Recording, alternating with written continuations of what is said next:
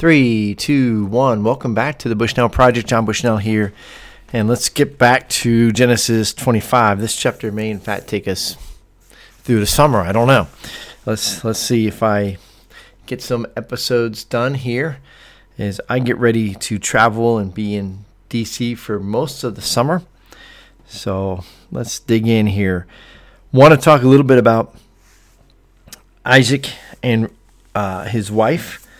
Rebekah. So let's dive in here to the to the word as as Isaac's going to start his own um, tablet, if you will, and these are the so verse nineteen. Uh, nope, sorry, I'm getting ahead of myself. We gotta get these guys. Uh, yeah, yeah, verse nineteen, and these are the generations of Isaac, Abraham's son. Abraham begot Isaac. Now I'm reading from the King James, so he Abraham had Isaac. And Isaac was 40 years old when he took Rebekah, his wife, the daughter of Bethuel, the Syrian of Padan Aram, Aram, the sister of Laban, the Syrian. And Isaac entreated the Lord for his wife because she was barren, and the Lord was entreated of him, and Rebekah his wife conceived. Now I want to we're going to stop there because it's the King James and we have to. So let's back up a little bit. Syrian the the Syrian here is really where we get the Arabic for the Arabic or the Aramaic for the Aramaic language. And Aram, where we get that from, was the son was a son of Shem. Right? So Noah had three sons. One of them was Shem. Shem had Aram, where we get the Aram Aramaic language. And so that's what the King James is referring to. I think in some of the other translations, it says that a little bit differently, and but it's it's just a more modern translation, if you will, and they missed out on that. So, for instance, in the ESV, the daughter of Bethuel, the Aramean of Padan Aram, the sister of Laban, the Aramean, to be his wife. So, this Syrian, or from the sons of Aram, where we get uh, Aramaic, the Aramaic language. Sorry about that, guys. So, um, which is why later on, or Isaac can say, "This is my sister," because to a certain degree, they are cousins, and so he can he can kind of sort of say that. Now, um, more of a lie than when Abraham calls Sarah his sister. But nonetheless, they are related, they are cousins. Now let's talk about this verse 21. Isaac entreated or Isaac prayed to the Lord or interceded for his wife and she conceived because it says and the Lord was entreated of him or the Lord res- responded for to him. 20 years. From the time they're married, Isaac is 40, until Jacob and Esau are born, which is when Isaac is 60, means 20 years have gone by. So for 20 years, Isaac is thinking, hey, I'm going to continue what my father has started. He's not having any children. He's not having any children.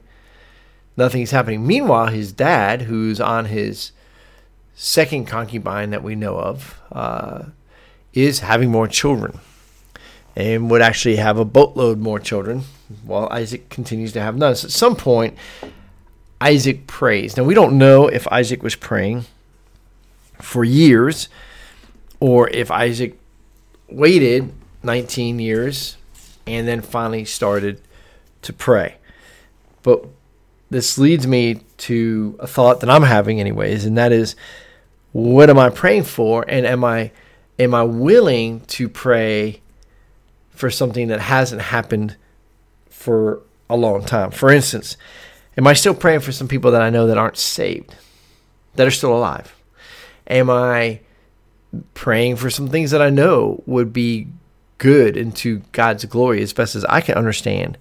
Am I praying for that? Am I praying for, for instance, in Hebrews 13, it tells us to to pray for those who are in chains as if we were chained with them. So perse- the persecuted church.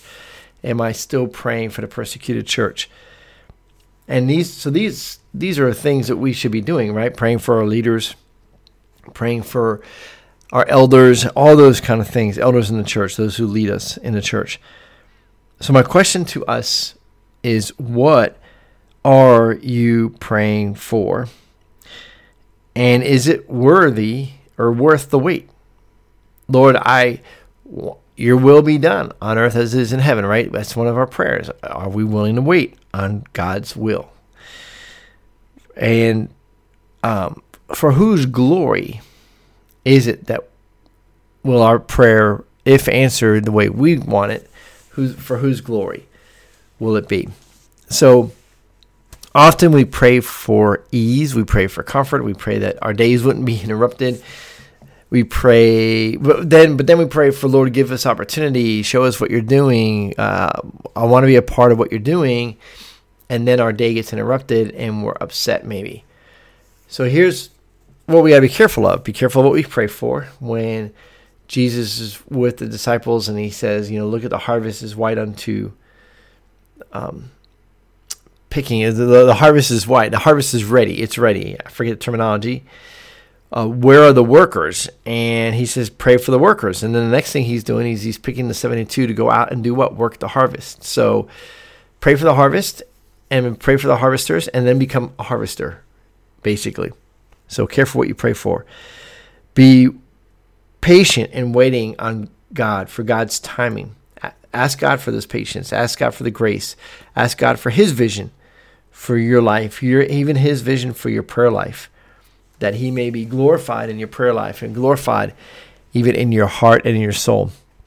And then a truth that I heard a long time ago by a guy named John Piper is recognizing that in my prayer life, the more satisfied I become in God, even in praying, praying God's word and things like that, the more glorified God is, is the more God is glorified in my life. Right? So a good, satisfied Christian is going to glorify God. Now, we live in a day and age where our culture is, oh, if you're a Christian, it's because you you don't do the things you want to do so that you can please God. Meaning, there's things I want to do, but I don't do them for all the wrong reasons. Versus, no, I am doing what I want to do. I'm very satisfied in God, and God has uh, me in a place where I'm filled with His joy and I am my tank is full. My tank is full. My belly is literally full right now.